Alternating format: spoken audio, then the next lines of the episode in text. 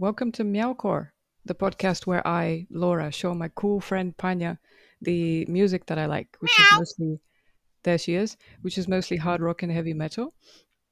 How are you doing today, Panya? You know, it's a pretty good day. Yesterday was sunny. Today is sunny.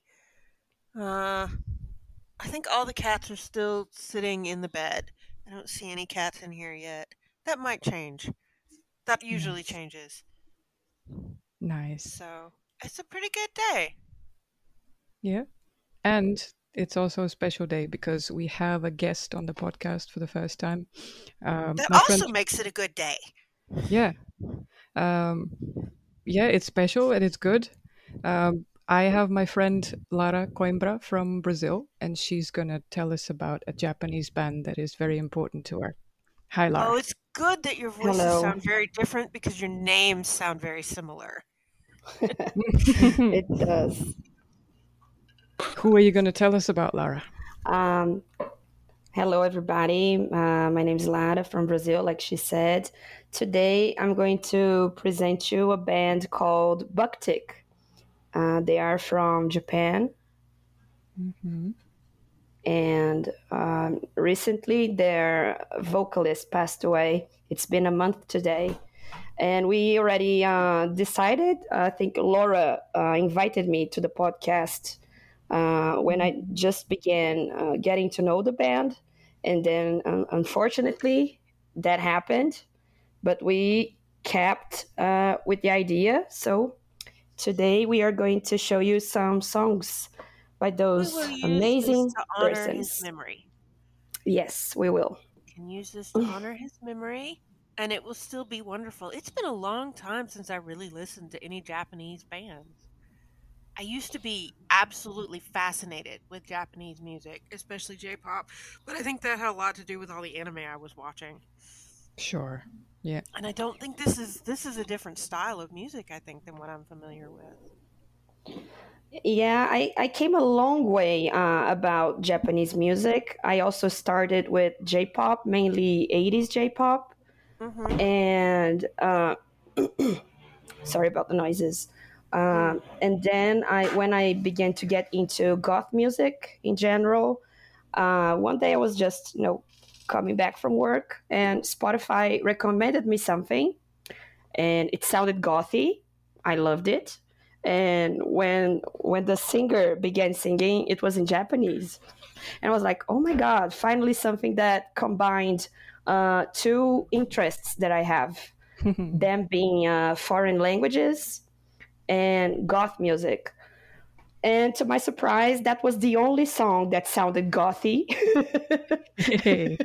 at first, right?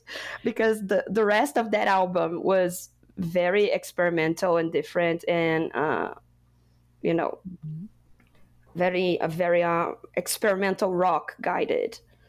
hmm One day somebody's going to explain what that means to me, experimental. Like as far as I'm concerned, it's just it's music. It's if it sounds different to what you did before, that's fine, but what makes it experimental? Like you found a sound that somehow nobody else has found?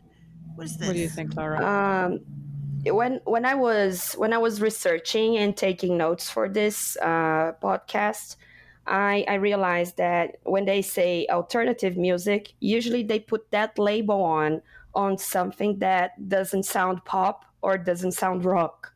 Uh, Hmm. I mean, when you have a mixture of two genres or more into one, uh, they usually have a hard time uh, putting a label on it for selling uh, purposes.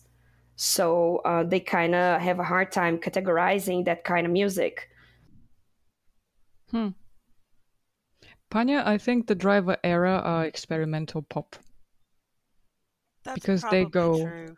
right? They go beyond the boundaries of R and B, but it's very R and B and beyond the boundaries of pop, and they're very, But very electronic. Yep. Yeah, okay.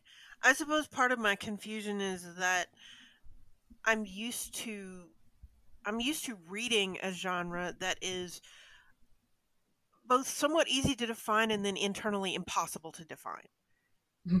I mean, we say science feels- fiction and yeah. fantasy, but the reality is that you really should be saying speculative speculative fiction because there's so much crossover and so much fluidity once you get inside the boundaries of this contains elements of things that cannot exist in the real world once you get inside that boundary it's it's so complex and so interwoven and i think one of the reasons that we started this podcast is because Laura could hear things in the music that I didn't even know to listen for. And I think some of those are things that are part of what defines music as being part of one genre or another. Mm-hmm.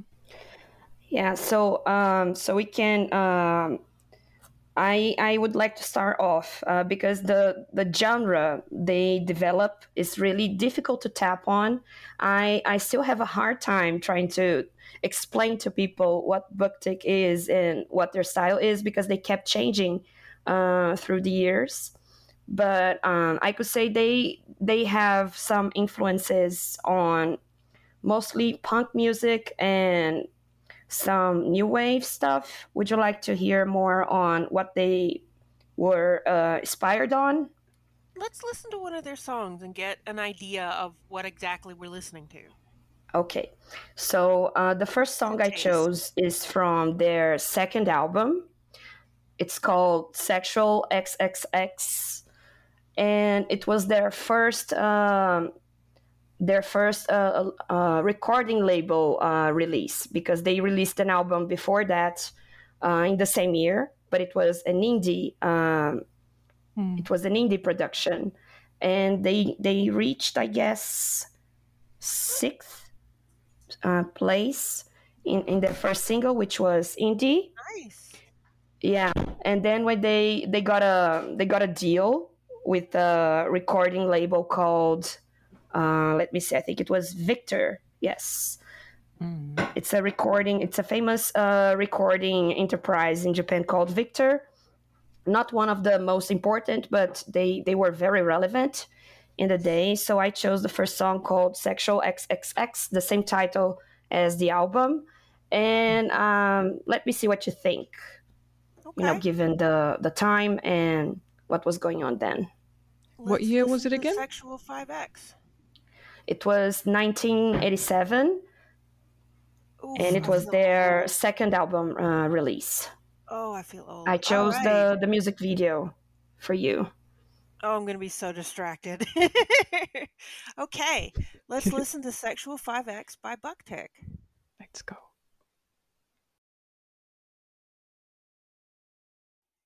Oh, I'm going to like this band. I'm going to like this this is Visual Kei. I know. Oh, no, I know this style. This is Visual Kei. Um, this is this actually, is like X Japan. This is like Larky yeah. This is this is like when I started sliding over into J Rock from the anime music. I'm gonna like these guys. Yeah, um, I don't know. They changed so much their style. I I can't say the same about X Japan or Lark and and shit. Um, but they they just kept changing and that's amazing. I i was really hooked on this song from the first time i heard it.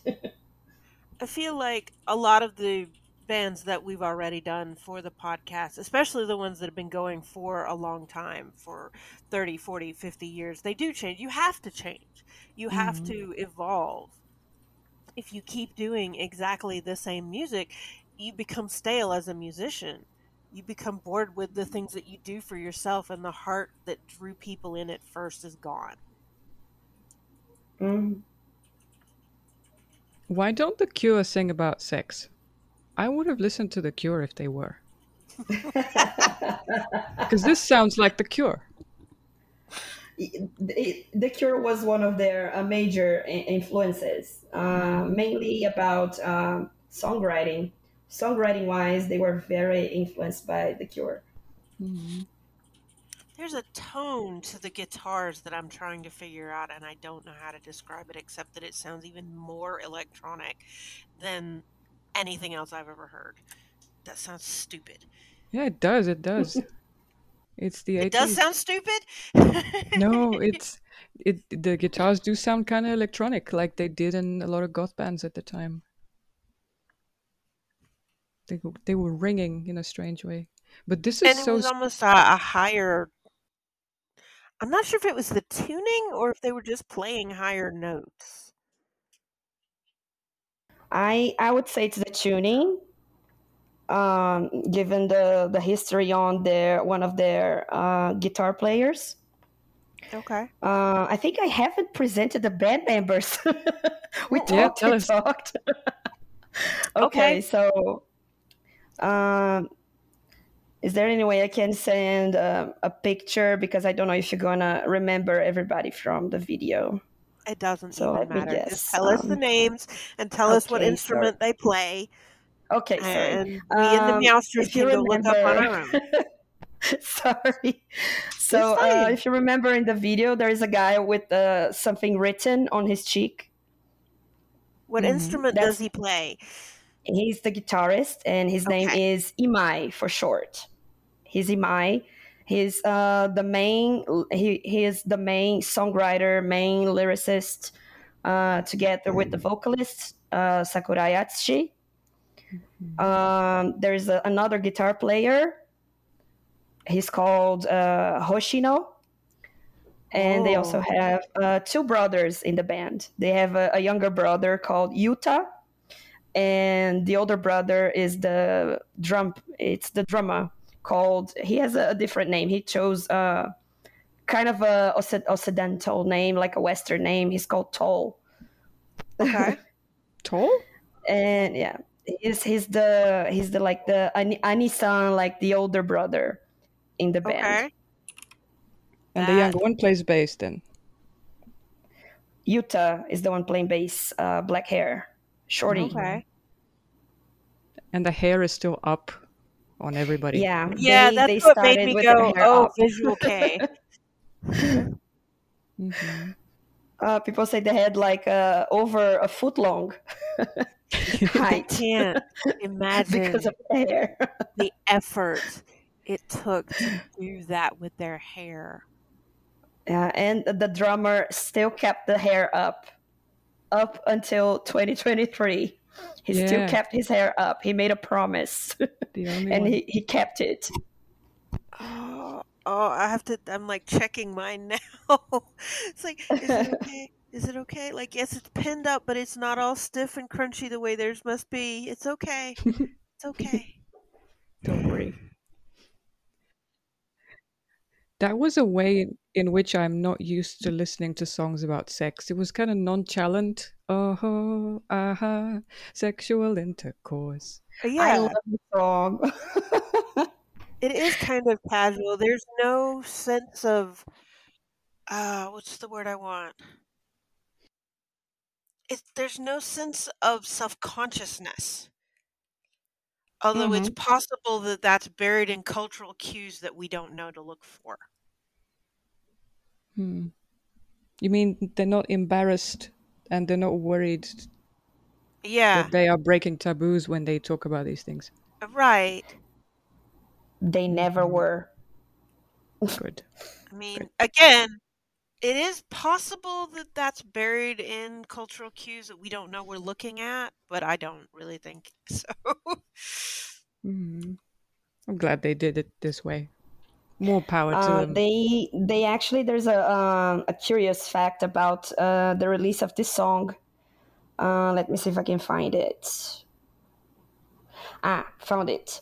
Uh, they actually auditioned uh, this song for the judging committee in the biggest Japanese TV channel called NHK. Mm. Uh, but they they banned the song from their uh, TV station. Probably because it was so unself conscious. yeah. It's like, how dare? How dare? like let's choose a song for the major tv station the major tv channel for the general audience let's choose a song and we're going to choose this song Wow. so they were that song was banned and, and in, instead they chose another uh, tv stations that were more open to that and tv stations that were actually popular with younger audiences Okay. That's a way to remember them. Okay. Yeah. uh, shall i tell you what happened after that after this video Sure. Mm. Okay, so this album, Sexual XXX, debuted in uh, debuted at uh, 33 in the charts in the top 100. That's It debuted good. at 33. It was pretty good, right? Um, and from then on, they they really worked uh, promoting themselves. So they started a they they started a craze about stickers in VK bands, and they they just kept uh, putting uh, stickers all over Tokyo, like over Oh, I love over it. over 30,000 stickers around the around Tokyo and other bands started doing the same. Uh, there was, uh, I think, police made a, a, law or a policy about that because it was really annoying, the stickers. and, and that worked because that attracted uh, the audience. Um, there was an album they did uh, after this one in 1989. They recorded in London and it was the first album to peak at uh, number one in an nice. album chart called Oricon in Japan. They sold over uh, three three wait three hundred thousand. yeah, this album was uh, three hundred thousand and wait three hundred twenty thousand uh, copies. Uh, and this album was called. Taboo. Yeah, they recorded that in London, but they came back to Japan. Um, so that album uh, got things happening quite fast for them.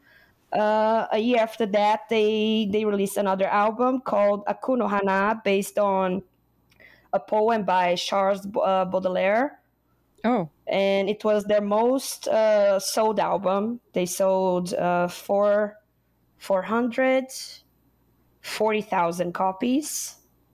Hmm and the next song that, that i chose will cover uh, an album after that because it was like their peak their golden age. And it was when their sound began to change uh, quite a bit. Uh, lots of things happened in their personal life. So uh, the guitarist uh, imai he got arrested for lsd possession Oh dear. so he yeah he was a couple of months away and the band was just uh, waiting for him to come back to record uh, to record an album hmm that was this one akunohana What year is this? uh, 1990 sorry Okay. they recorded taboo 1989 um, imai was arrested and then on january they released on released uh, january 1990 they released akunohana it means uh, flowers of evil. Ah, okay. This that poem. yeah so i think that album marks their their peak. It's their most uh, sold album. And after that some uh, changes happened in their personal life so the singer uh, sakurai atsushi his mother uh, passed away when he was on tour. Uh, he married the band stylist and he had a baby. Hmm uh, and then they they released uh, an album that, in my opinion, it's very complete and very solid. Um, the composition is very, uh, I think, more complex than the other albums, and I really like the direction they went. Um, they also began to to write more gloomy stuff, uh, songs that were very uh, touching on the topics of death. And I chose a song from this album called uh, Kurutta Taiyou. It means uh, crazy sun. And I, I chose a song that was not a single. I, I, I chose a song that was not a single, uh, so you could hear. And I chose a performance from 1992 of that song. That song is called uh, Taiyou ni Korosareta. It means killed by the sun. Sounds like a vampire. Mm-hmm. Oh yeah, that's right. Okay, we're gonna go All listen. right. Let's go listen to Taiyou ni Korosareta by Buck-Tick.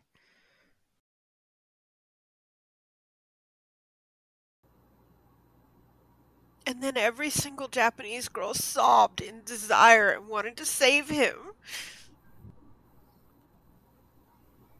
Yeah. Wow. Yeah.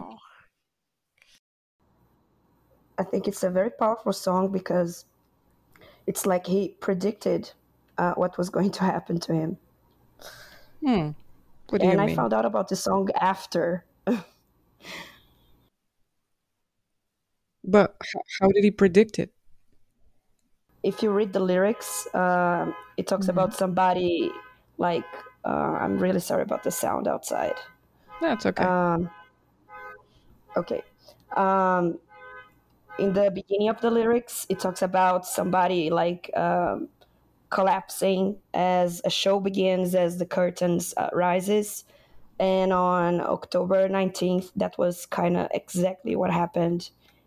Uh, Did I miss that in the beginning? Because all I heard was a vampire story. Let me see. I saw a lot of things about makeup. I wear the makeup of death, he Yeah. said. Mm-mm-mm. But it was very worthy of a of a beautiful. well, It's not a beautiful death, but it's someone beautiful who is dying. Let's see, let's see, let's see. This is the interesting thing about trying to parse anything to do with anything that's written in a language you're not familiar with. Yeah, I mean, I wouldn't say it's it was a, a prediction, but it's a unfortunate coincidence. That's what what I would say. And I I felt the song was very powerful because I only learned about it after. It doesn't seem so, but I'm not a long time fan. I found out about him this year, quite quite recently actually. Mhm. And and Laura can remember that because she was the first person I told about everything. Yeah, and then a few weeks after that, you sent me a message and you were crying and you said he died, and I knew who you Yeah. meant. It it does begin with uh, the curtain rises. Yeah. This is not a translation. This is just a Romaji. That's not helpful. Ah. There is a translation above. I don't know if you saw it, if you could read it. No, I saw that. I'm looking for a written one. Mhm. Okay. I'm looking for a, a written one that I can read through more quickly and just absorb it. Um, Curtain rises, and I wear the makeup of death for you. Don't look at me. Okay, that does sound. Yeah. Mhm. about not being able to move. Mm. Mm-hmm. And he doesn't move as he's singing the song, which I found that very interesting. That I would have expected him to move around the stage, and he didn't.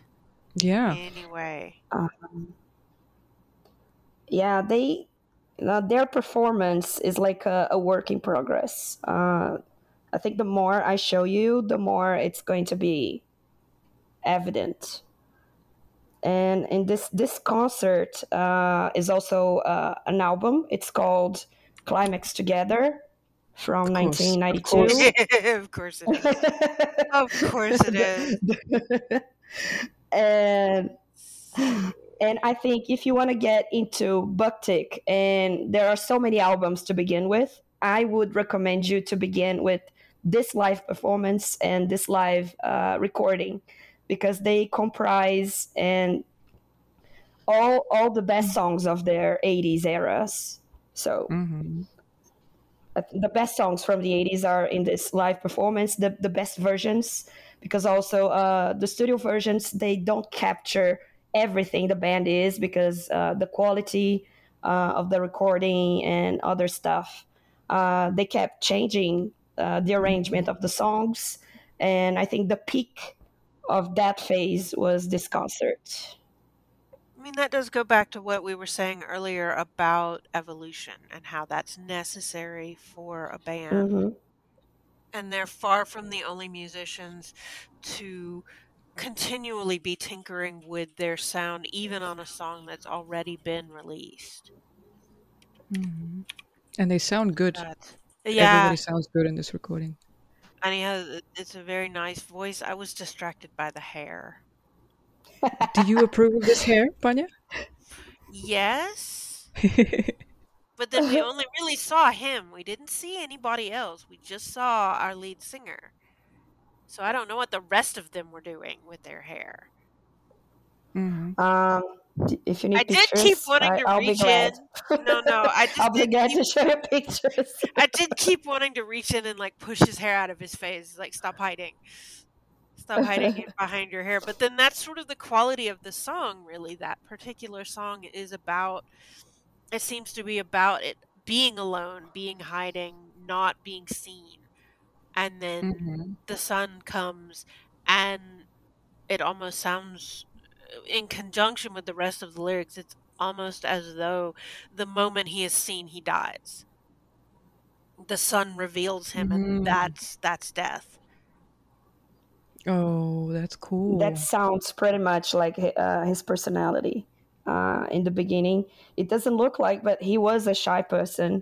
Uh, in TV interviews, the band was always an awkward thing because the the reporters they, they wanted to ask uh, both the the singer and the guitarist Imai. They wanted to ask Sakurai and Imai all the questions, but they aren't the talkative type. Uh, the talkative type so they kept they kept passing the microphone to the most talkative members of the band, which were uh, the two brothers. I, I think I showed Laura uh, some some interviews, and we had a blast laughing at it. Mhm. They just Yeah. pass I- I'll be glad to show you the links after after this. Mhm. but eh, there's a lot of uh, a lot of artists in in various types that performative artists that you get them out of character you get them off stage and they are very shy like they almost like they don't quite know who they are if they're not in that performance Mhm. But they're still very Very- interesting Sounds, people. yeah It's not are. that they were completely faking it and someone helped them make up some persona that has nothing to do with them. But they, you know, you're a musician, you make music, whatever. right I was fascinated by, and I'm sure it's possible, but it was more than 20 years ago. What synthesizer magic did they do to make the guitar sound like bells? I don't know intro. that it was Uh, a I think it's synthesizer. It might a have been synthesizer, probably. It's a synthesizer, probably. Um, if you recall, there is a, a Judas Priest album called Turbo, Yeah. and it doesn't sound like a guitar; it sounds like a, a keyboard. That's probably the same uh, technology they used. It might have been Oh. actual bells, you know. But I could see his fingers on the guitar. He was he Yeah. was he was playing the bells. Okay. That was funny. I was. I was was not noticing. All right. Uh, Although there's uh, although many remember, other songs he does that.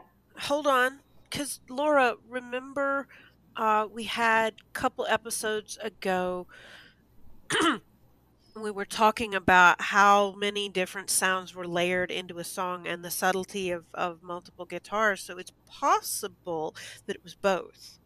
That there were actual bells and the guitar was playing the same notes to give it a deeper richness to the sound. I thought so too. Um, in in I this believe live performance, uh, the guitarist Imai he plays the bells. He tunes Okay. in the guitar and he he plays the bells using the strings of the guitar, and it sounds amazing. It does but in sound the amazing. recording, yeah, this song this song is from the Kurutta Taiyou album, 1991. I think it was the, one of the albums that took them the, the most to record because the uh, Imai kept adding layers and layers to the songs. Yeah. That's what I read. yeah. So that guitar was connected to something that was that a, s- a sampler, maybe synthesizer sampler with the samples of the bells, and Could he was be. playing Mhm. that. We might check this later. Okay, what's the next song, or what happens next?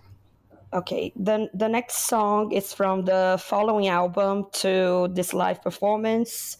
It's the following studio album from Kurutta Taiyou, and it's personally one of my favorites, and it's how I met the band.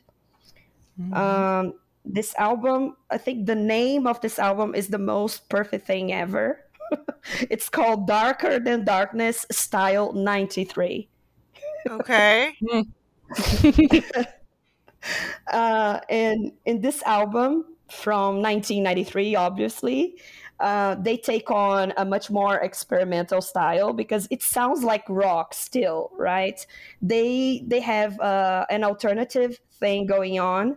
It's not a pure rock, as you as one could say.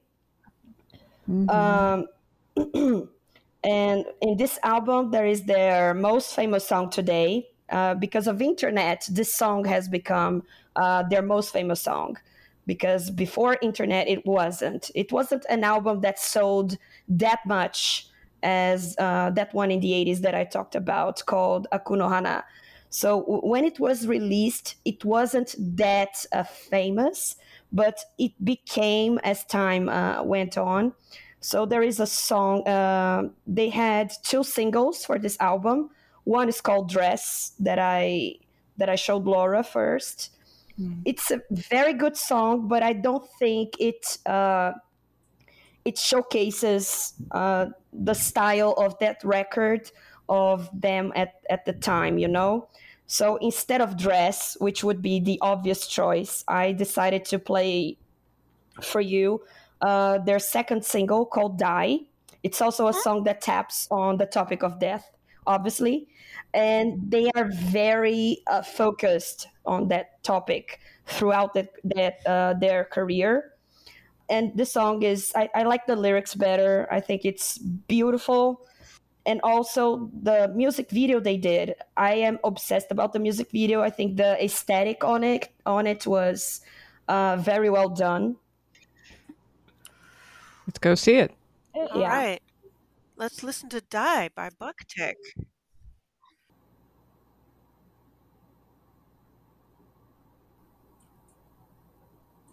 The lyrics read like something Ville Valo would have written. It's the same. Something what? Something Ville would have written. It's uh, the yeah. same imagery, the same sensibility about death, about dying, about love. All these gruesome details, but still yeah, romantic. the imagery, yeah. Mm-hmm. But the music isn't like that at all. Music is very different. Music's kind of flowery and hopeful. Mm. Um, music wise, uh, this album it's one of my favorites. Um, mm-hmm. One of the co-writers of this song is actually the the other guitarist, uh, Hoshino. Mm-hmm. And I think uh, whenever I listen to a song that I think it's extremely beautiful and touching, uh, usually it's him that did the hmm. writing, uh, the composing of the the sounds. Like he was more important in the composing of that song than the other guys. So I I am I am a really a big fan of the ballads of the the melodies uh, he creates. Uh, the second guitarist. Mm-hmm. What were you thinking, Panya, about the music? It sounds like it's screaming the whole time. I mean, especially the beginning and the end, you can hear the scream, but the whole time, it's it to me, it sounded. Um, do you know the origin of the term swan song? The last swan sounds song. that a swan makes before it dies. I don't know if and they even make sounds. It's supposed to be. I don't know either, but it's supposed to be the most beautiful thing that they make. Oh yeah. That's what this made me think of that is. But I didn't hear any screaming. No, um, the second verse. I did. Mm-hmm. There was screaming the and verse, the instruments goes, oh! and crash okay. and intense. It felt. It felt like a not a scream in the traditional sense, but the things that you do physically when you're screaming, the crashing and the smashing and the breaking things, and that it felt like that. It sounded like that to me. Mm. Wow.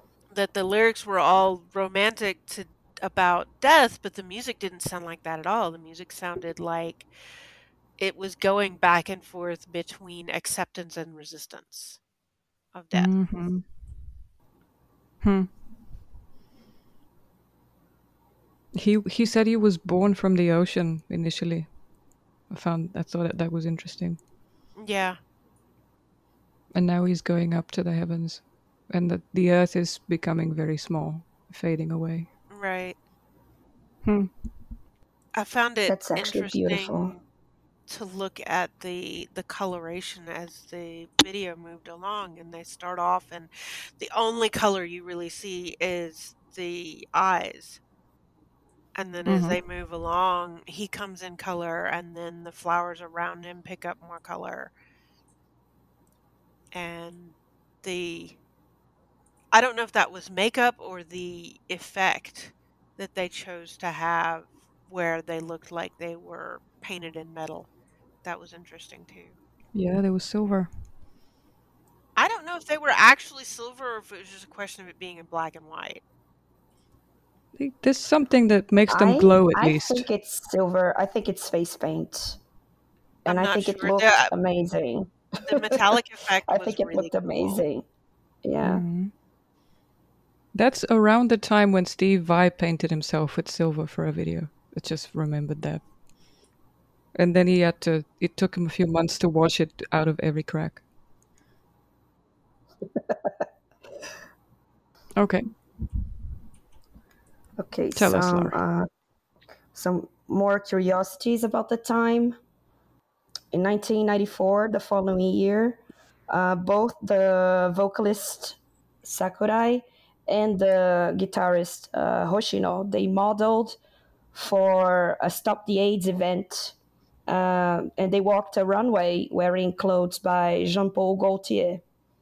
Oh, Yeah, yeah. it's it's something unusual because um, in Japan everything becomes a scandal or it's a taboo, but they never cared about it, and I think it's very honorable and sensitive uh, from their part, uh, taking part uh, in the campaign about stopping AIDS and you know hmm walking the the catway, right?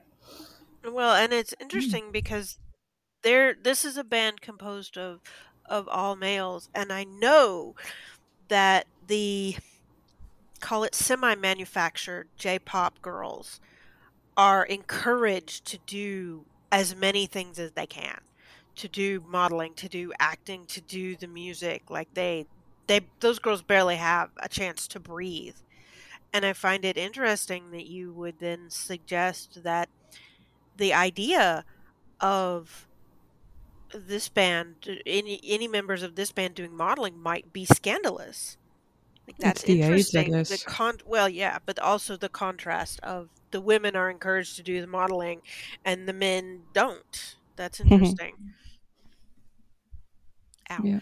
Um, yeah, throughout the years, um, they were always asked some uh, weird questions, you know, like uh, personal questions about sexuality or uh, who they are attracted to, because they always want to know more. They always made uh, they always made uh, the questions. They always answered those questions in a very uh, vague way, like always leaving an opening for interpretation and Mhm. i that's my opinion but if they do that on purpose i think it's they are okay with us uh, interpreting it the way we like and that also shows in some songs they have many songs about sexuality as well and they touch on um, lyrics that may um, that, that may give you an idea about uh, not only talking about girls but about men too about uh, some sexual behaviors that might be uh, taboo in the time Mhm. when people didn't actually uh, came out of closets or anything and they were already talking about it in their songs and in interviews they were never uh, shy about that you know they didn't come publicly saying anything about their sexuality but they always uh, left uh, a margin for a margin for interpretation which i think it's very interesting Hmm. Stop poking around in my stuff, or I'm going to give you answers that don't make any sense and that people can make up what they like. Yeah i felt i felt like like it was like that There was no no homo in this band. They didn't have that anxiety. That's good. no Oh, no homo. um, Okay.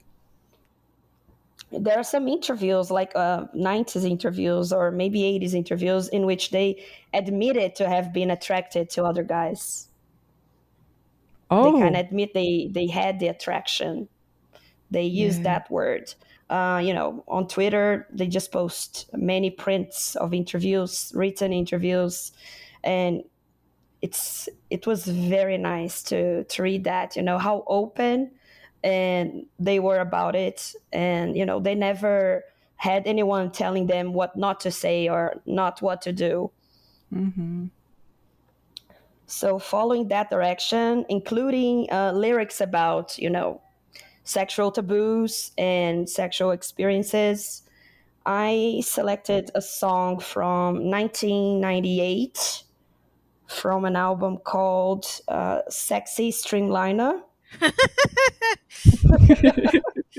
titles are great I have to admit, there's a part of me that's going, why are they? Why do they keep going for the shock value? Just play the music. uh, sorry, I got the year mistaken. It's 1997.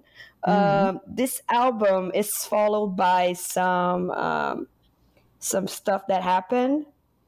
Uh, okay, from uh, I, I I I had a note written here. I would like to read. Uh, from this uh, album that I played the song from, Darker Than Darkness, they kept on the experimental line of work. Uh, you could never expect what style they were going to play. It was always a surprise, and that kept people interested, and also the it, it got them the appreciation from the Japanese uh, music critics. Mm. So uh, it's kind of their their charm and their quality uh, surpassed the idea of music genre. They are, they were just known for being eclectic and unpredictable. Mhm. So they they I feel like that's uh, different from the way American critics do things. If you change your thing, Yeah. American critics are like, "What? No, that's not okay." That's so funny. Mhm. Yeah, so uh, 95 they released an album called 6 9. Uh, 96 they released an album called Okay. Cosmos. yeah. 96 they released an album called Cosmos. And I think Okay. this song, the the album title song, is really beautiful. They usually let the crowd sing this uh, in their concerts. Um, in that same year, 1996, uh, Sakurai had a had a almost had a meeting with death because he got uh, a, a bacterial infection called peritonitis. Mm-hmm. Uh, he spent like a month in hospital, and after that, they released uh, 1997. They released the album "Sexy Streamliner." Uh, this album talks a lot with the industrial sty- style of music and also cyberpunk. Mhm. Uh, they also began to play with the theremin a lot. So their songs were really uh, having the presence of the instrument called theremin. So now Mhm. Imai plays the he, he was playing the guitar and also uh, the theremin in the concerts and in the albums. So I chose the song to represent uh, this phase, this experimental phase, this electronic phase. I chose the song called "My Fucking Valentine." All right. Let's go. Let's listen to My Fucking Valentine by Buck-Tick.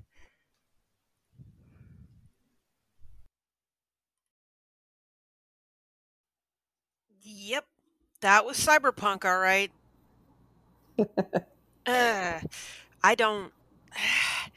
Especially when I went to look at the translation of the lyrics, I'm going, I want to like this song.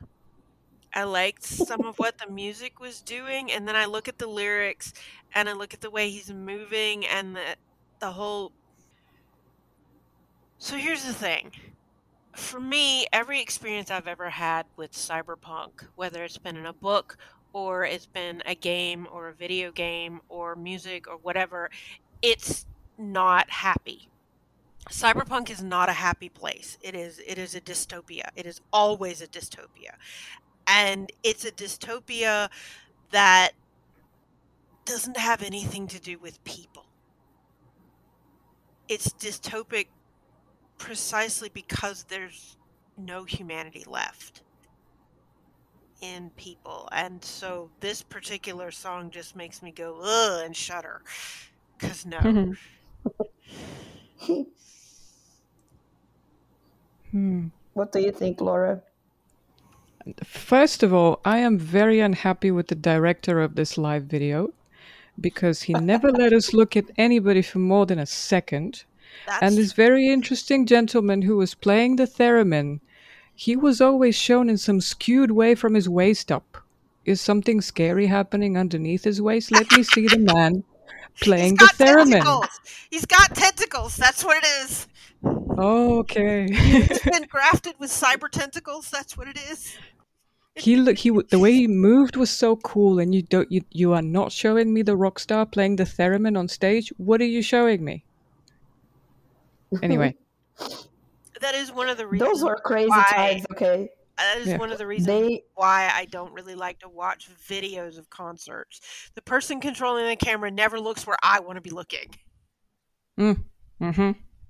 Uh, Mm-hmm. There, uh, the footage they have throughout the 90s really pisses me off because uh, the quality is always terrible. I don't know why. They did Climax together, which was excellent. Mm-hmm. They have old footage that's excellent, but um, everything from the 90s, it was horrible, horribly filmed, I would say, even though the, the material is great.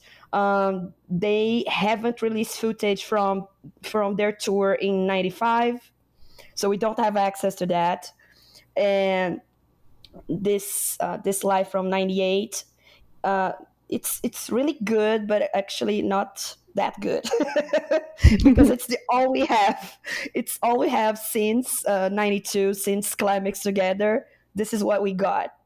Mm-hmm. Uh, the other recordings they did from live TV and such. It's just so lame. It looks so much like a, a celebration of the millennium too. All these colors. Something very end of '90s about it. I can't even yeah say what mm-hmm. it is. Cyberpunk was was really big, and there was a kind of attempt during the time to to make it seem less dystopic. Uh, mm-hmm. Now I need to look up something else. Hold on. I'm not good at remembering dates of things, so I make connections and then I'm like, wait a minute, maybe this isn't correct. Okay, so The Matrix, the movie, which is probably at this point the single strongest touchstone for cyberpunk future, came out in 1999. Mm-hmm. And so. Buck-Tick did it before. Well, that's not the point. I mean, that's not the point. Because The Matrix, the movie, didn't invent cyberpunk. That was mm-hmm. that was a genre that's existed for 20, 30 years before that. Um, I know. At least it was just that's just the thing that you can reference that everybody goes, "Oh, that's cyberpunk." Okay, I get it. Like that's the touchstone now, even though that shouldn't be. It should be the Neuromancer, but that's a different discussion. I think I'm being fed information. No, baby, that's not the touchstone. Husband is trying to tell me that Blade Runner is the touchstone. No, Blade Runner is the touchstone for older people. If you tell younger people about the Matrix, if you tell them about Blade Runner, they'll look at you funny. Like, what is that? This old, creepy, weird 80s movie. But if you tell them the Matrix, they'll get it. They'll get it. I think I read somewhere that they really liked uh, Blade Runner. I, I might have to check that. It wouldn't surprise me. But mm. the point I'm making here is that at the time that they were doing this cyberpunk music, at the time that they were having this, was the time of a rise in fascination with the whole cyberpunk aesthetic and concept and genre, uh, culminating in the release of The Matrix as a movie that really, really depicted what it was like. And there were some attempts to sort of rehabilitate it and make it seem like a cyberpunk cyberpunk future wouldn't be all bad. And I don't think anybody actually succeeded in that. but that's that's a whole different discussion that really needs to go in the book section and not the music section. Mm. Okay, Lara, tell us about the next song. All right. Um, jumping to early 2000s, uh, their take on uh, cyberpunk um, they did more albums with that uh, style. So from 95 until I would say 2002, they kind of insisted on doing a mm-hmm. cyberpunk and clubbing, uh, like clubbing scene uh, music. I would I would define like that. But then uh, the anime thing happened, right? Early 2000s people got crazy about anime and kind of uh, rock was rock was back basically. Oh, and so many new old. bands arose in the early 2000s right? We have like the the second wave of japanese rock uh, guys that are being successful to this day. And i i get a feeling that they merged and they fit in with the same change in the music industry. So they began doing uh, songs that were kind of uh, rock driven again. Mm-hmm. And it was a very productive time for them because they got uh, two anime, uh, two, two anime chose their songs. I don't know if it was the opening or the ending. I'm sorry because I I didn't mm-hmm. watch those animes, but they uh, they had songs for an anime called XX Holic. Ooh, they did XXX Holic? Yeah, they have a song in XX Holic called Kagero. Oh, from wow. 2005, I guess. That would have that would have been a heck of a crossover. XXX Holic was done by Clamp, which is the premier. Uh, how do I describe these guys? Like half of the best known anime from the late 90s and early 2000s were Clamp, one way or the other. Like, I'm familiar Clamp was with them. the thing. So if they were connected up with Clamp, that's a heck of a fandom crossover. Let me check if it was the ending or the opening. It's the ending. It says it's the ending number two, Kagero. Mm, yep. And also another anime another anime um, another anime chose uh, dress as mm-hmm. their opening opening song nice, mm-hmm. nice it's a i think it's an anime about vampires oh i forgot 1998 they released a single which was their first song used in a in an anime mm-hmm. let me check that out too okay but let's talk about the next song because sorry we think more about songs here yeah, it's just for uh, curiosity's sake. okay. So they so they got in that world. I chose a song from that era to represent um, the early 2000s, and I chose a song called Romance. Okay, let's listen to Romance by Buck-Tick.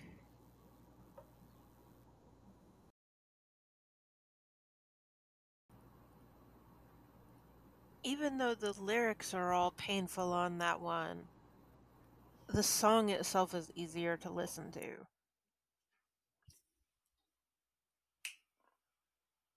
Kiddos, do not harass each other. Mama is busy. Oh no. Easier to listen to because it was there was know. less happening. No theremin and no crazy drums. I don't know that that had anything to do with it. It just felt I don't know. I, I don't know how to describe it. Hmm. So he is he's like a vampire biting you and you are yeah. Knife knifing him in the chest. Fighting back, I guess? I don't know. Yeah. And before that he and decorates you with flowers. Yeah, the, well, vampires have been romanticized since the first book was released. I might have opinions on that. He's decorating you with flowers before you before you pierce him. And he says, "Let's turn off the moon because the angels are watching." As if you So nice. I like that. That that's like with the song um about being killed by the sun. Like it, that's again, he doesn't want the light because that will reveal him. Mm, that's that's yeah. that's that same concept. And I guess he's on the side of evil if he doesn't want the angels to see him, or he thinks he's evil. uh, in, in Japan, Sakurai was known as like a like a prince of darkness. it's the same. It's it's like the same thing they did with Ozzy here in the Western world. In Japan, he was the prince of darkness, the king of darkness. There must be some And a pictures of him vampire. with vampire teeth or something. Yeah. I don't know if I have ever seen that. I guarantee you they're out there. Now whether or That was not kind of that was kind of his fame. Whether or not those photos are those pictures are photoshopped is a different question, but I guarantee you they Ah. exist. Mm, someone made them, maybe. So, okay, this is who I'm calling Prince of Darkness from now on. And if someone is surprised that I don't mean Ozzy, who I pretty much dislike, this this is That's it. their problem. I will point them to is. Atsushi Sakurai. Okay. Mhm. I like this one. The melody was really nice too. Yeah. Uh, what I like the most about the song is uh, the dissonant uh, keyboards. Yeah. you know it feels it feels like they are not in tune but you know the i don't know too much music theory different. to explain it but you know what i mean It almost feels like they're playing a different song entirely. hmm And yet it still works together. Yeah. Got blue eyed kid is over here begging me for treats. You do you have treats? Yes, I have treats. Yep. Let's move on. What happened then? okay so we are getting closer to a modern time to our to our misery and sadness right No, no, we're not gonna go But there. in- We're gonna enjoy the music. Keep enjoy the music. Uh, I am. I am. So in recent years, it became known that Sakurai uh, was a hopeless cat dad. Oh dear. He he even put the face of his eldest feline daughter, called Kuromi-chan, on the cover of a compilation album from 2020. Uh, sorry, 2017. Oh. And in 2018, they released an album called Number Zero. And one song from it became very popular amongst fans. And this song is called Gustave. I chose this song because I think it's a fun and uh, fitting closing, um, you know, for our tour through their career Okay. That you know they i think uh, when they got to their when it got to 2010s and became they they kind of began to get a little older they kind of were bored with this uh, you know we have to look we have to look manly for tv or whatever. They they kind of gave up on suits they gave up on masculine wear and they just decided to go full blown them, themselves so the clothes got they got everywhere very colorful and they they felt more comfortable at, at stage their performance was just getting better and, and sakurai was just became a beast on stage and we love him for it Mhm. so I okay. chose um, as the last song. I chose a song called Gustave. It talks about cats Okay. and something else. And something something else. okay. Let's listen to Gustave by Buck-Tick.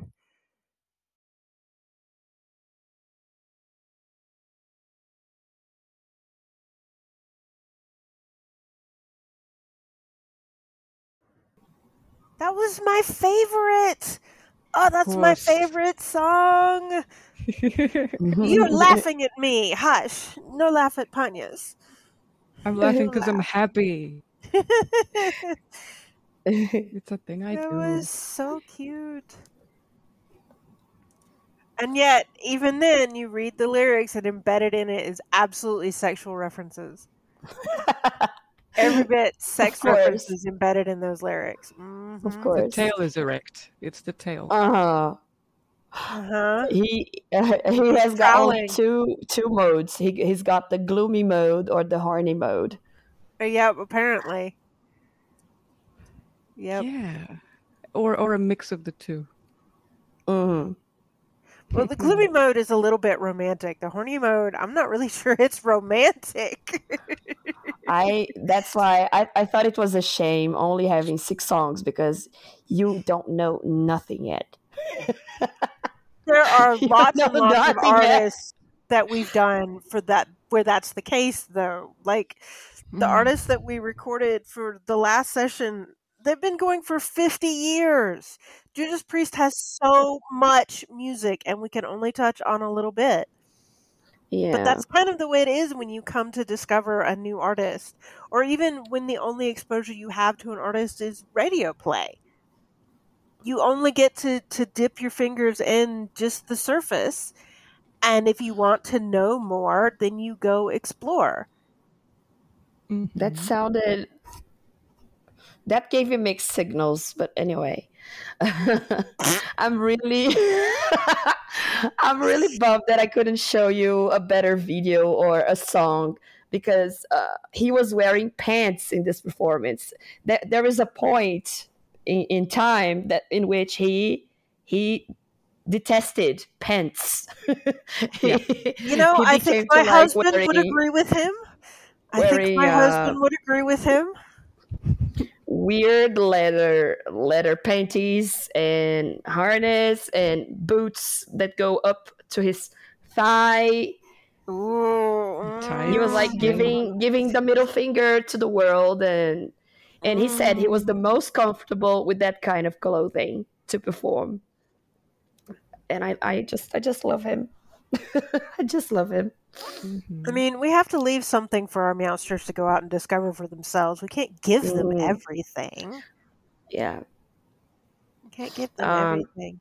Yeah, they've gone. They've gone from uh, Depeche Mode. He used to say he was. Uh, he used to say he's an overpaid stripper.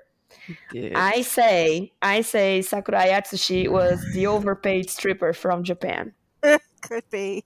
Could be. Or like the way that Ross Lynch insists that he's not a stripper, and yet the video that he did with Troye Sivan, and I'm going, honey, you were fooling nobody.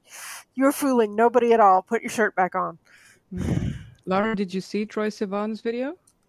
One of you girls. Did I see what? There's a there's a young gay singer. I can't Out of remember who. Australia.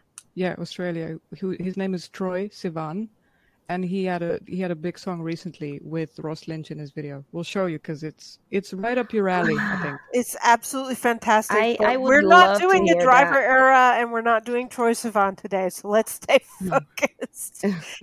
I would love to hear and so that. what you're saying here, Lara, is that is that uh, Atsushi was revealed as a beloved cat dad, and so the thing he does is write a song in the persona of a cat about town. And the chorus is just cat, cat, cat, cat, cat.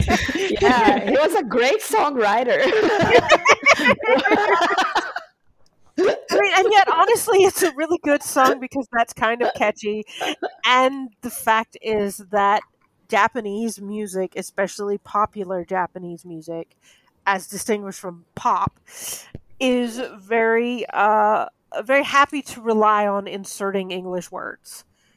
Mhm. Uh, and I did. I have the history noticed. behind that is not so happy, but I think it fits perfectly. I have noticed though in all of these songs that you've given us while they do that, uh, they're not the sort of lyricists that they just pick a random word. Every time they use the English words, it suits to the lyrics. It makes sense, it matches. It's not just random. hmm And I appreciate that. I, I appreciate that too.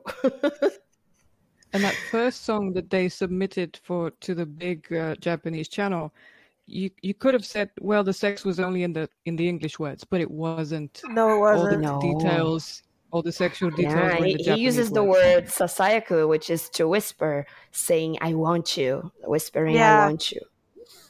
Mhm. Yeah. Um, I have I have like a, a closing message Yeah, to okay. thank Mm. everybody that helped me uh, choosing the songs and getting all the facts together. Aw. Uh, I, I didn't have the chance to say everything, but I can I can send you my file so you could have more uh, information. You know what? But, Do you have um, that on? Is that on um, Google Drive or something? We can post a link Yes, to it in it the show notes. Yeah, let's post a link to that in the show notes. So just Yeah. make sure the file is open and then people can go and read all this wonderful information that you and your fandom assembled for us. It's it's not written as a text, but like That's bullet okay. points. That's okay. That's fine. It doesn't matter how the it's written. I used as well. What Yeah, you matters also is have the you put in all this it. work, so let's share it. You put in all yeah and um so for for finals I just would like to add that uh the band the band has been uh 30 th- 36 years um around they have released about 23 studio albums over 40 my God. singles uh, and also have constantly put out numerous video recordings of their shows oh, that's uh, surely they they they are i don't know what's going to happen in the future but they surely are one of the most productive musical acts i i have ever encountered uh, they might not be as famous as X Japan or other bands alike, but they have a very passionate fan base and they keep increasing their uh, their cult following. And that has not ended with uh, Sakurai's death. We will keep uh, his legacy alive and we are going to keep honoring uh, Buck-Tick.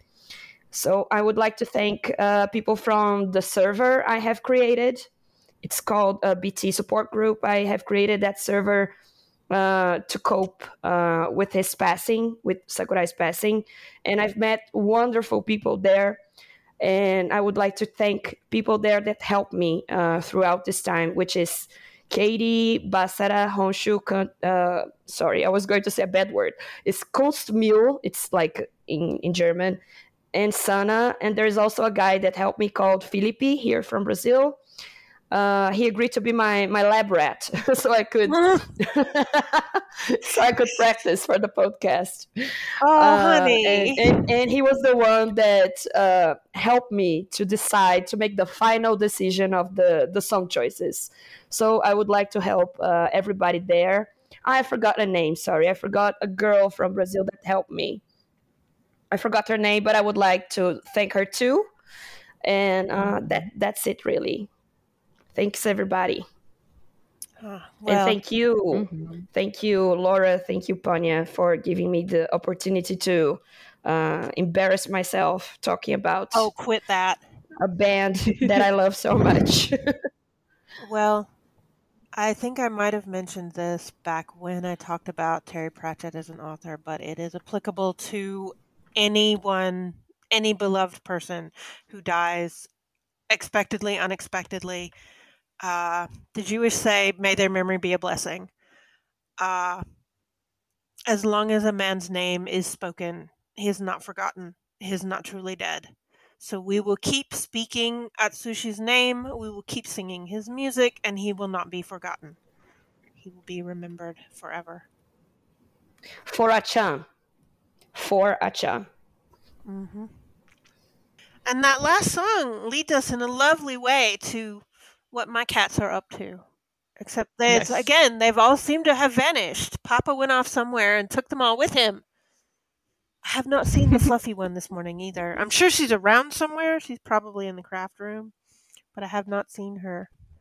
Buddy is lying here enjoying the sunlight coming in the window. And uh, Stormlight came in and visited while we were, were recording. Oh. So I gave her some treats. Uh, there was a Jana, but I don't know where she went. She went to do little Jana things, I guess. I don't know. I had a hard Mhm. time getting out of bed this morning because there were three cats on the bed. Like, how am I supposed to get up when there are three cats on the bed? This is not fair. Because you know Mhm. that uh, one of the things that cats do is they emit sleep vibes. Even if they are not sleeping, if a kitty is lounging anywhere near you, they're emitting sleep vibes. They're trying to put you Mhm. to sleep, is what they do. Uh, this is also corollary to the feline gravitational deferment theory, which is an explanation of why when a cat stands on you, he feels like he weighs so much more. Uh, and also why cats shed. See, the reason cats can jump like that is because they defer the application of gravity until later. And then when they stand on you, that's when that gravity applies, and so they weigh more. And the shedding is like a sub piece of that.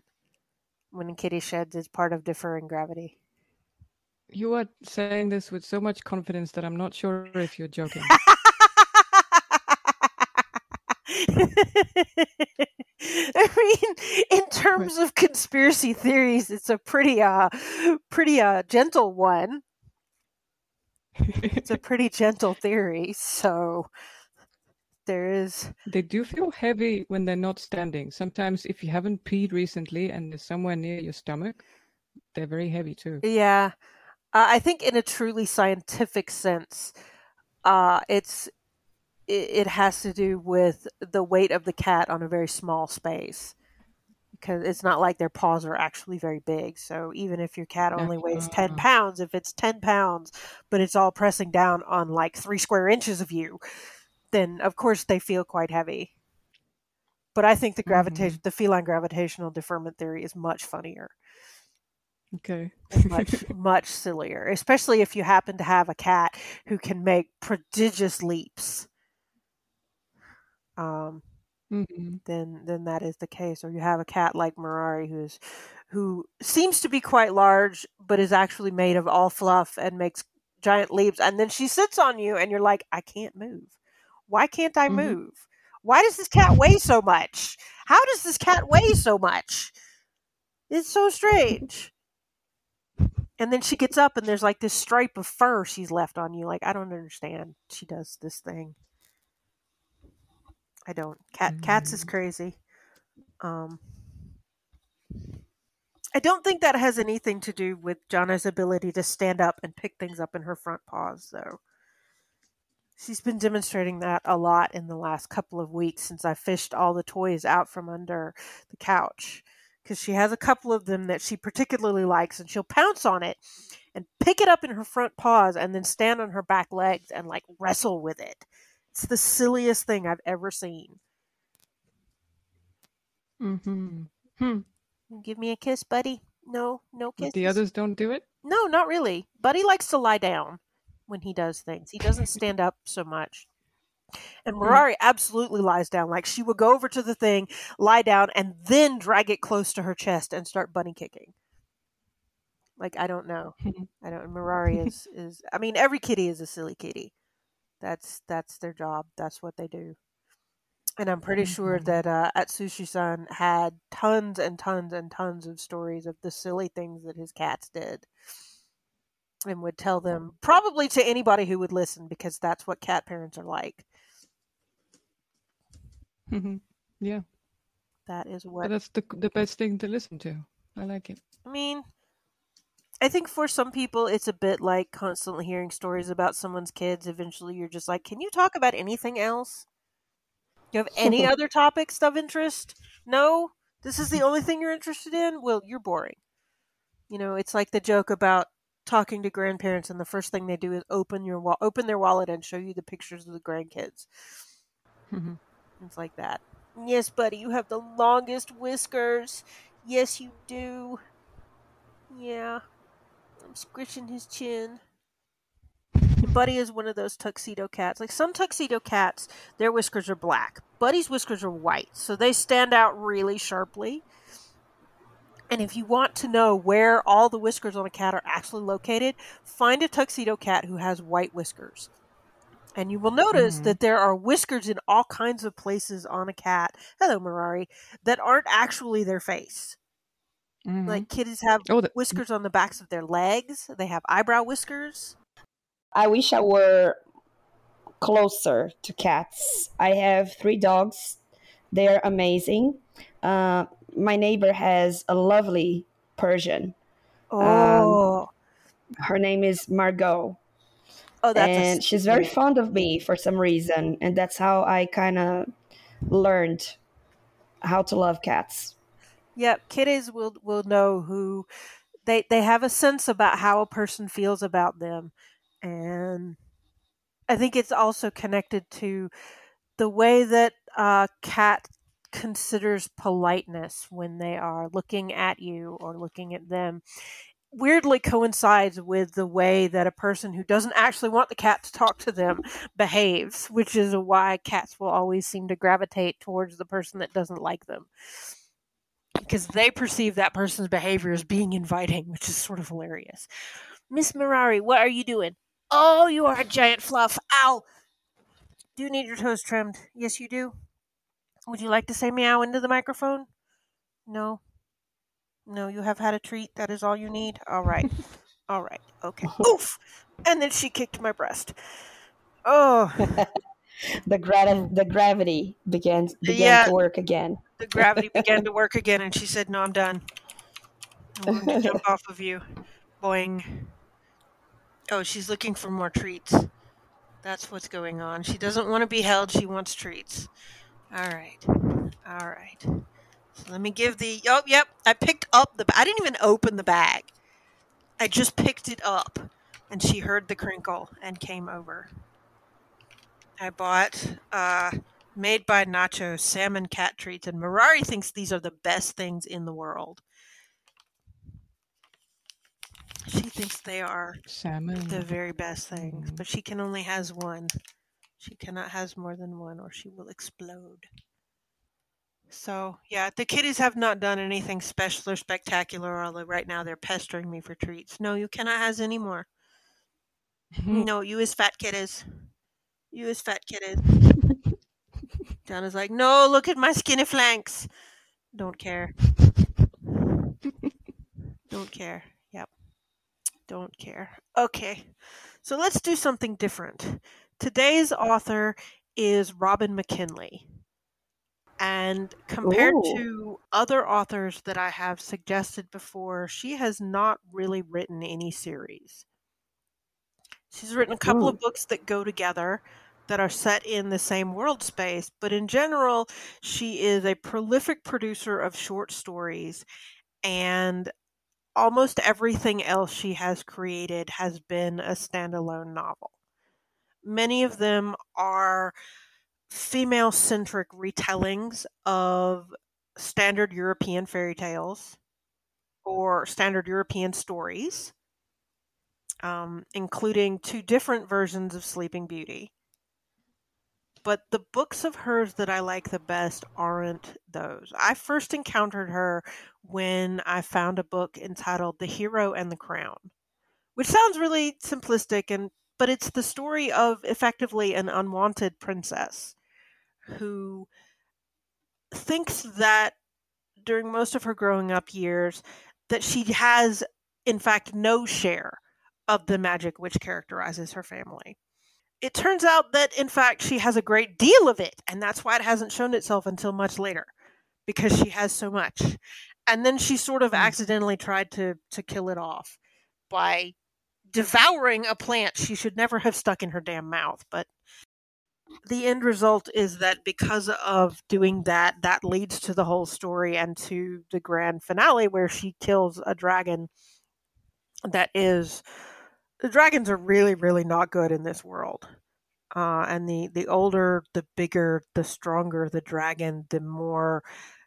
emotional effect it can have on the people it depresses them that kind of thing uh, Oh, but I love dragons. uh, these They're are my not favorite mythological creature. these are not good dragons unfortunately these are these are very bad dragons and she also ends up having to defeat like the climax is basically her kind of defeating through simply being herself in many ways three different kinds of evil that threaten her homeland and in part happen to coincide I um, really love that premise. and uh, she uh, she learns a lot about who she is as a person but also who she wants to be as a person and there there comes a long point where she has to accept that she's not ever going to be like the people around her because of circumstances that aren't in her control and this isn't even a case of oh i'm a princess i'm different. She's not even going to be like the other nobles and royals and she has to Hmm. accept that because that's the result of circumstances over which she has zero control. She cannot change them she can only figure out how to cope with the results that that gives in her life. And I don't actually know which came first. Yeah, okay, so I'm looking at my notes here. As it turns out, I learned later, The Hero in the Crown is technically a prequel to a book called The Blue Sword, which was published two years earlier and takes place in the same world space. But when you first encounter our characters, it doesn't seem like the same world space at all. And some of that is a function of time passing. The Hero in a Crown is a prequel set quite far back in the past. Mm. But some of it is a function of the fact that the Blue Sword begins in a piece of the world that is, I guess the best way to describe it is, is it, it is an echo of our world during the colonial period especially the later colonial period, um, when England was controlling India and such like that. And our main character comes because of the death of her parents to live in the lands bordering our familiar lands from the hero in the crown because that's where her brother as a, an officer in the army is stationed and she has nowhere else to go and she's she is slightly strange and slightly different and doesn't want to be like the other semi noble, I guess. Um mid high level women of her culture. She doesn't want to be like them. She doesn't and then she encounters the nobility from the land that is the center of the hero and the crown and learns that she has she shares some of their blood. That I think it's her great grandmother was a noble of that land, and that she carries a measure of their magic. And that's part of why she's so mm. different. And she goes on on the usual kind of adventures that you might think of. She gets kidnapped and she fights back and she learns the language and because of the magic in her blood she picks up their customs really easily. But she never quite gives up the person that she was before. She doesn't completely go native, which I think is a very interesting way of looking at it. Because some of the choices that she ends up making in the end, as both sets of armies go to fight a familiar evil, although the Outlanders don't believe in the magic, uh, the choices that mm. she makes are not at all the kinds of choices that the land of the magic would expect. She goes off and she disobeys orders and basically she goes off to try to fight on her own and defend a pass that uh, really only needs a small army to defend it um, and uh, basically what ends up happening is she pulls the mountains down on her head. But the the two strongest connections between the two books are the existence of the magic and the existence of the titular blue sword, which is a sword semi imbued with magic that is carried by both heroines, and which through which very briefly the heroines of the two books communicate with each other to hmm. to provide some encouragement. And I'm fascinated by the fact that these are clearly set in the same world that the many of the the cultural and outlying elements of the stories that make them what they are are the same but they're such different stories there is there's no there's no echo of personality from one heroine to the other. They're not really that similar except insofar as they don't quite fit in with the culture they were born to. But other than that they're very different people. They make very different choices. They have very different adventures. Um, and yet it is so clearly set in the same world and i'm fascinated by by how that works and how clearly that represents um, a kind of reality in our world that of the way time changes things of the way that different people can have such different reactions to things and to experiences that just because you have a similar history just because you have the same skill the same magic whatever uh, it doesn't mean that your choices will be the same. And I find that mm-hmm. absolutely fascinating. Um, and another kind of significant element to these stories is the way that the the magic is an important element and helps define where the story goes. But even within the context of the story, there's really not a whole lot known about it. It's a mysterious force. There, nobody quite knows uh, what can be done with it, or where it came from, or whether or not it's actually intrinsically good or bad and they never come to those decisions. There's a lot of mystery. There are a lot of things that are left unrevealed. You're sort of given a glimpse into this world space without having all the ends neatly tied up. And I find that mm-hmm. to be mm. characteristic of her other works as well. Um, and she just like in hmm? life, just like in life, there's a lot you don't know, and you sh- you should make peace with that. That is very true. That is very yeah. True. Sometimes that's not even uh, necessary. It kind of yeah. maybe it can spoil the magic because I think it's a part of literature. It's being able to use your imagination and connect the dots yourself. Yeah. And in this case, she she leaves the opening so we can um, be part of the story and maybe come up with our own explanation.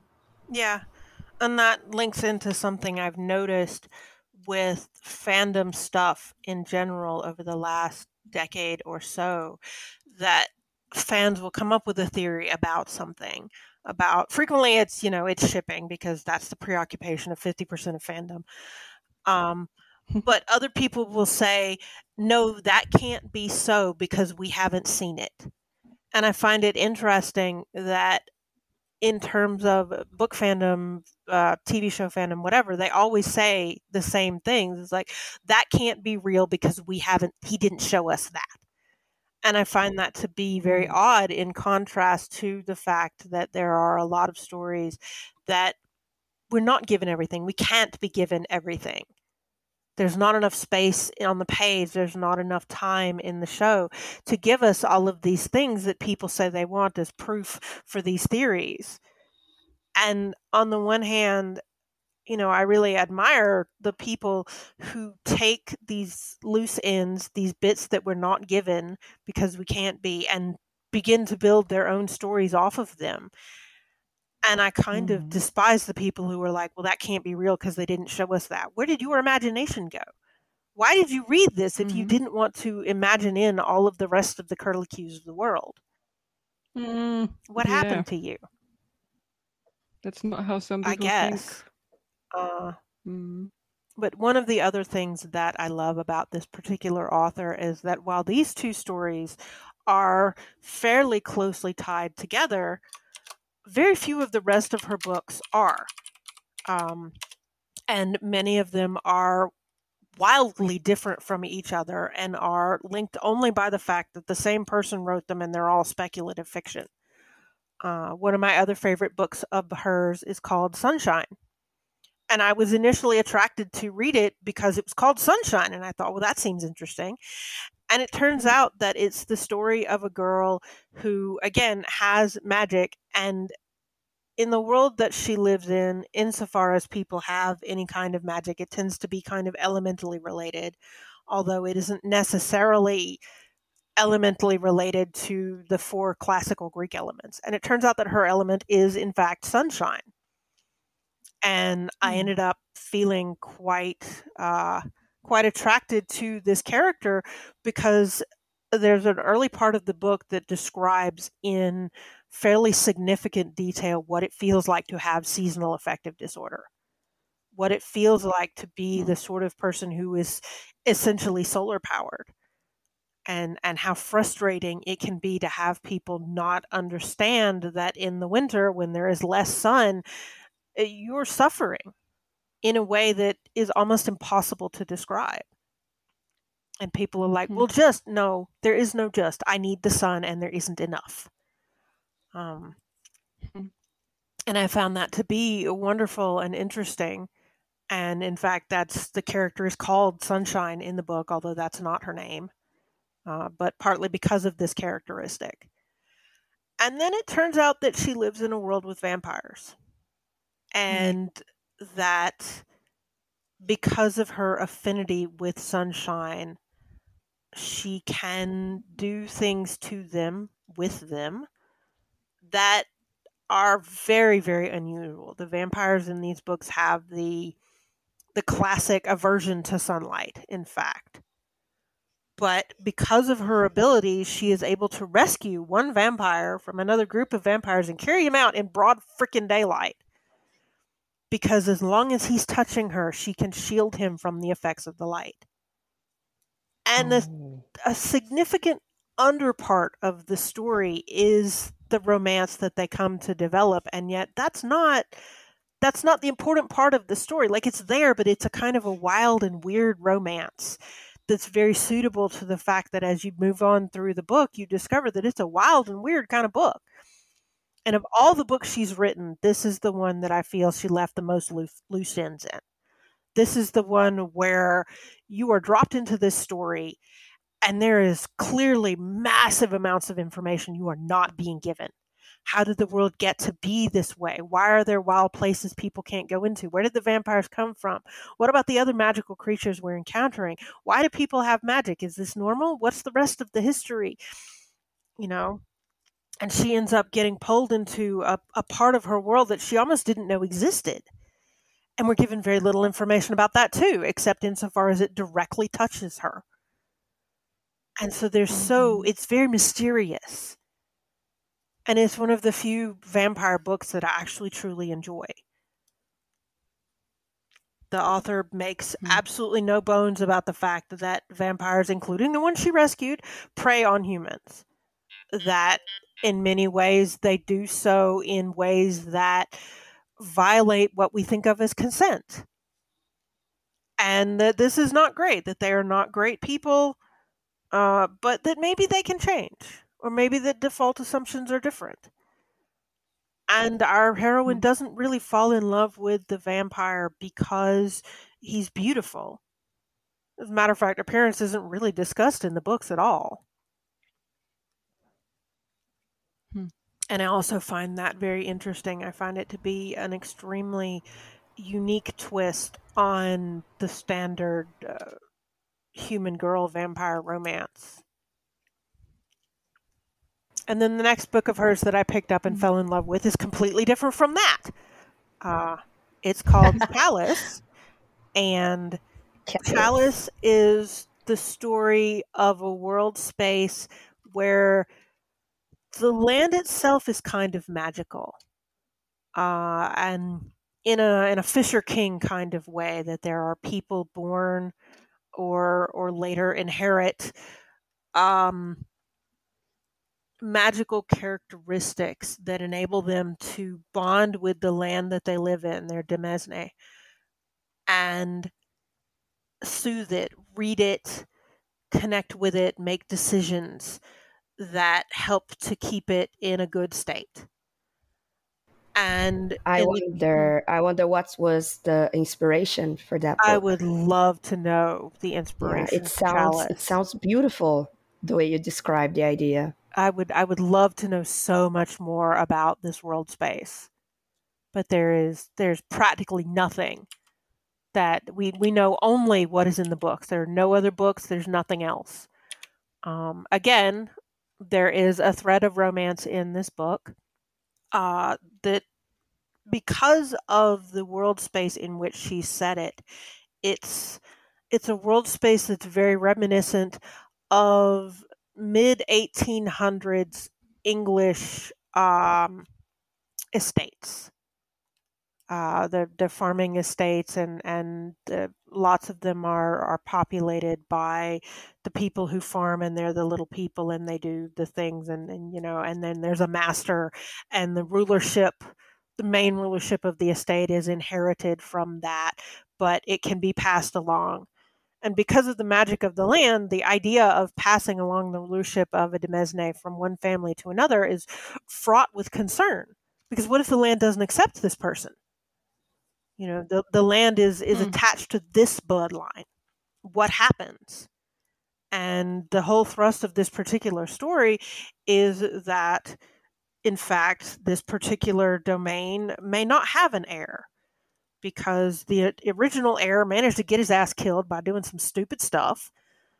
Um, and his sibling was given to the temple and they are described as being elemental temples and as you move through the ranks of the priesthood you take on such characteristics of the element that you become other than human and so there is a question Mm. as to whether or not this other son can come back enough from that stage that the land will accept him, or that he'll even be capable of being around people. Because you see, he went to the Temple of Fire. And when he first comes back, his Mhm. touch burns. And not even on purpose, Mm. by accident. And the accident that took the life of the original heir also took the life of one of the members of the ruling circle, the member known as the Chalice. It's never entirely clear what exactly the purpose is the cha- of the Chalice. Um, she always has a connection with some kind of liquid, usually water. And in meetings of the circle to govern, to do whatever, by crafting a chalice, a cup filled with uh, the liquid of choice and some stones and maybe some other things that have uh, semi-magical connotations in the way that in in our world people say that amethyst wards off drunkenness that kind of thing. The Mhm. problem is uh, not only is our prospective heir halfway into the realm of fire but our new chalice didn't know she was chosen. She wasn't trained. She wasn't apprenticed. It was very unexpected. It just chose her and so she has no idea what's going on. She has no clear idea what she's supposed to do because she's always been an ordinary beekeeper. And her chalice liquid is honey, which is very unusual and rare.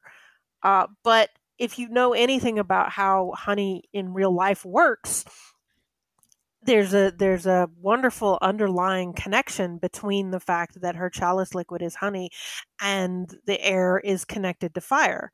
Honey is often used to soothe burns. It is antibacterial as hell. You can leave honey sitting out on a shelf and it will be fine. Uh, honey never goes bad. And she does, in mm-hmm. fact, use honey to treat the burn that he accidentally gives her. And there are all these other characters in the story that see this burn and the fact that the heir has burned the chalice, who's one of the significant members, is that that's a sign that he's not going to succeed and the land will never success, accept him and he's a bad omen. And of course, the end result is that the other prospective heir is not a good person. And even though they have suggested to our chalice that she should marry him in order to bind him to the land, she wants nothing to do with this man. He doesn't see her as a person. He only is interested in in ownership. And in the climax of the book, her bees sting him to death. She doesn't tell them to. It just happens. Yeah. Like she's honestly kind of panicked about it because Yeah. bees when they sting the honeybees they die bees get one sting and they die they're not like Mhm. wasps this is why wasps, wasps are, are little demons from hell. They can keep stinging you. But honeybees they get one and they die.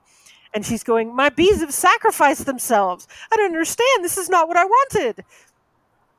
And it turns out that as part of that sacrifice they also enable the heir to come part way back from the realm of fire. Enough back from the realm of fire that he can govern. He still has a touch of fire about him. Uh, and although although there's no clear sense of falling in love between himself and the chalice throughout the story it's much more focused on her freaking out about how do i do it. There is an underlying thread of the two of them gravitating towards each other because they both feel so out of place and so when the story ends with them agreeing to marry for similar reasons as proposing her to marry the other potential heir, they're okay with it. And there is the suggestion at the end of the book that they could come to love each other. and that they will certainly be able to get along well and be happy together. Aw. Hmm. Sounds lovely. Yeah. And it's just, it's again, it's such a weird little book, but I love it because it is so different from your your traditional kind of fish out of water stories and your traditional kind of of young son inherits the land. And it's the magic system that makes it different. But you can see in all of these Mm. books I've described, our significant character is female, and yet every single one of her female characters is a little different. Um, Aerin goes out and Mhm. fights dragons, but Mirasol Mirasol couldn't fight if you paid her. Mirasol is is peaceful and is shocked and dismayed when her bees kill. Um, you know, they're all very different, but they're also all what I think of validly as strong female characters. Uh, Sunshine, Mhm. uh, she she fights in that she punches a couple of people, but she's not really very good at it. What she's good at is baking. She finds the magic odd and confusing and doesn't really know what to do with it. But again, we have a character here who is uh, not necessarily confident in who she is, but learns to grow and accept what she is and what she knows and the abilities that she has, and to take on these challenging situations without merely sitting down and going, Whoa, I want someone to rescue me. In every case, Mhm. the the girl in question sets out to figure out what's going on some way or another. And maybe that setting out just means that she sits down and thinks about it really hard. But there's no there are very rarely circumstances in any of these books where the characters are caught in a situation that is confusing and and or dangerous and go, I can't get out of this on my own. Someone must rescue me. They may think I can't get out of this on my own, but the next thought is, okay, what can I do? I can't get out. What can I do? Mhm. what do I do now? It's not, oh, I'm going to be passive. It's never passive. And compared Right. to a lot of writing that is touted as much more feminist, I feel, I find this to be a very appealing way of doing feminism.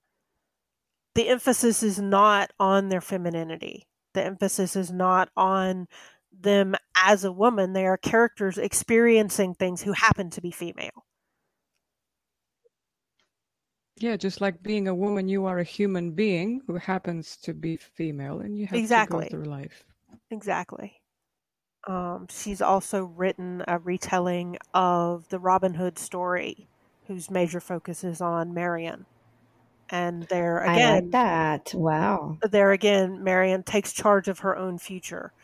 Uh, the traditional element of the story where Robin is lured to an archery tournament in order to be captured by the sheriff. Um, instead of Robin going, Marion goes and she wins. Um, other Mhm. elements like that. It has been a long time since I have read some of the others, so I can't describe them as clearly, but I can't imagine they're any different. Um, Um, Panya, do you think they made uh, this version made justice to the character in comparison to the original? it's difficult to say with Robin Hood in particular because Robin Hood, like the stories of King Arthur, has no true original. What we think Yeah, of, usually women they're just you know, uh, I feel like they are not portray- portrayed um, in a way that's respectable. You know, they just they Yeah, I- suffer violence and all that stuff, and you know their feelings are not well explored. So I was really interested to know if in that version we get to see uh, a version of her that is more uh, relatable, right? I think it's probably fair to say that the version of her is, in fact, much more relatable. Uh, uh, the the Wikipedia article says notably three of the most important characters are women, all of whom escape marriage to prospective spouses chosen by their father. hmm Um, but it does keep the traditional, again, the traditional element of the story that is Robin and Marian falling in love. But uh, what I remember of it, this is not, again, this is not the sort of story wherein uh, Robin uh, sweeps her off her feet and she feels that she has no choice or she is given no choice. This is a circumstance mm-hmm. where it is a mutual relationship. I don't remember there being significant parts of the story where he falls over himself to protect her under circumstances where that doesn't make any sense, where she would potentially be able to protect herself. Um, the element of the that story where, where he behaves like that, she's hurt. She's already wounded. She's already ill and, and in danger. And so, of course, at that point, he does say, I will protect you, because in those circumstances, it is valid to look at someone and say, Oh, I don't think you can protect yourself. You're bleeding. Stop bleeding first, and then we'll talk about it. Kind of thing. And it does pick up mm-hmm. on the fairly traditional romantic element of, I didn't realize how much I loved you until I thought I was going to lose you. But that's Mm-hmm. for all that it's a traditional romantic element, it is traditional precisely because it is fairly true to life. There are many, many romances in real life where that is the case, where you don't realize how important someone is to you and how much you rely on them until they go away, until you think that you may not be able to rely on them anymore. And then you say, No, wait a minute. I, this is how I feel. I didn't realize I felt this way. I didn't put the word to it and so I, I have no problem with that being contained in a story unless you get ridiculous about it. Um, but I very much like her work because, for all that it treats with a lot of familiar and traditional stuff, it is much more fantastic than I feel a lot of fantasy stories are it takes in these traditional elements and then it looks at them through a prismatic kind of lens, through a different way, as if you were looking up through water. Something that just makes them seem different. And mm-hmm. some of that, I think, is in fact her writing style. I think she has a wonderful lyrical kind of writing style that is is very um I want to say soothing almost. It's very easy for me to read. I don't struggle with trying to figure out what it is she's trying to say or anything like that. And compared to other authors of speculative fiction, although there are definitely elements of the story that can be looked at and read as commentary on modern life or commentary on various prejudices, that's not forefronted the story mm-hmm. is about the events that happen one after the other. And if you choose to get out of it elements such as don't treat people who are different from you badly, or don't make fun of the person who slays the dragons, or um, don't screw around with your chalice and then get your get both of yourselves killed. You know, if you get that out of it, out of it, that's you. She's not forefronting that. mm-hmm. And I'm listening to these stories where women are the main character, and I'm so not used to that. And as someone who realized in her 30s that I also like women, I'm wondering if I had more media like this, if I had had more books like this, would I have realized earlier that I can actually be happy falling That's in possible. love with a woman? I don't know. I mean, I didn't exactly set out when I constructed the list of authors that I wanted to give you guys to have it be half male and half female, but I am looking through the list of the people I picked mm-hmm. as I walked through my library and, and thought about the books that I liked best, and it does kind of fall out that way.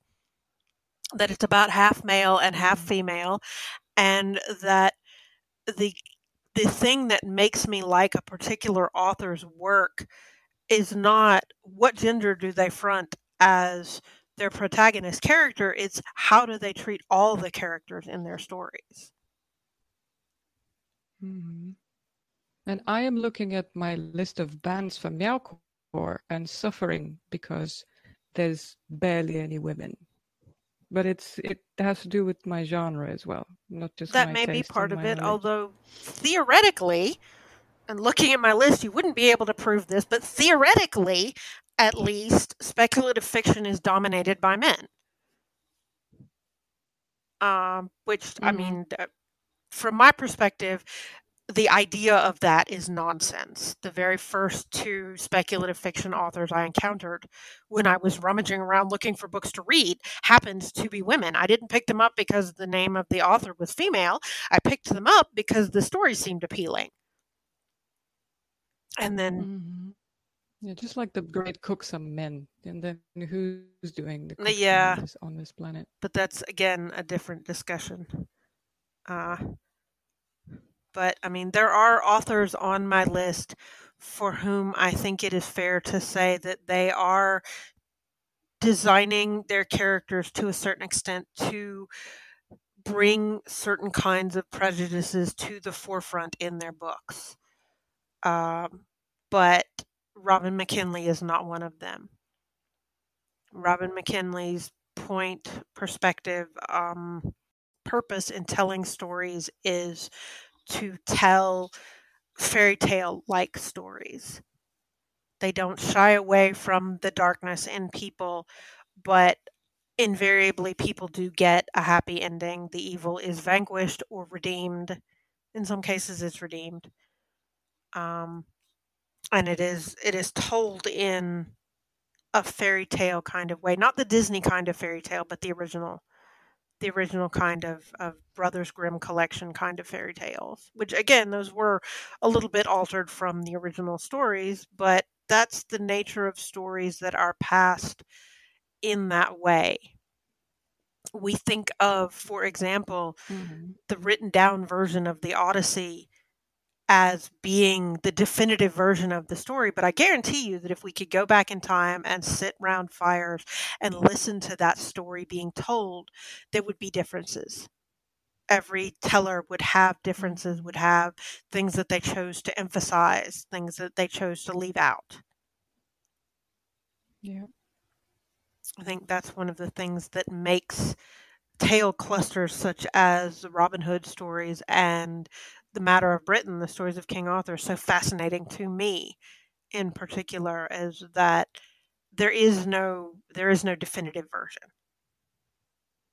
We've gotten used to this idea of there being a mm-hmm. definitive version and of to a certain extent the author having a final say on what the story really means.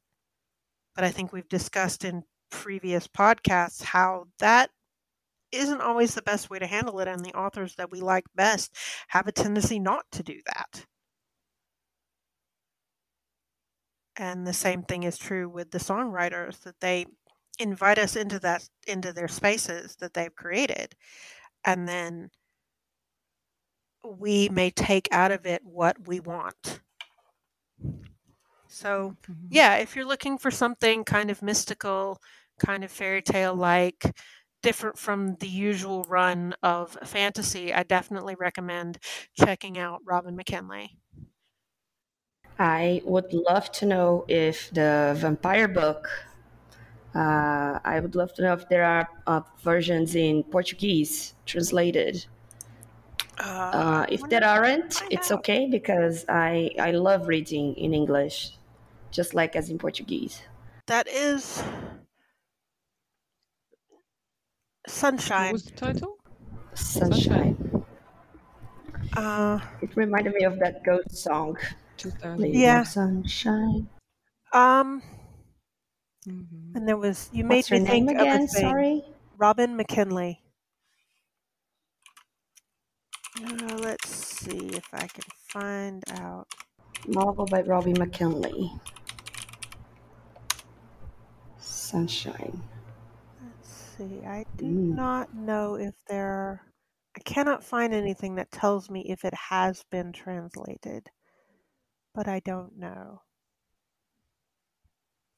I have to. I'm just looking up at Amazon books. I have to admit that I do find uh, for for some authors, I the idea of them being translated, I think, is okay, but there are some specifics to her writing that I don't know how well they would translate. You know, it's a bit like reading translations of, of Japanese songs, and there are are Mhm. elements and ways in which things mean things in their original language that are difficult to translate. They don't carry. Yeah, no version in Portuguese, but I think that's I'm also sorry. cool.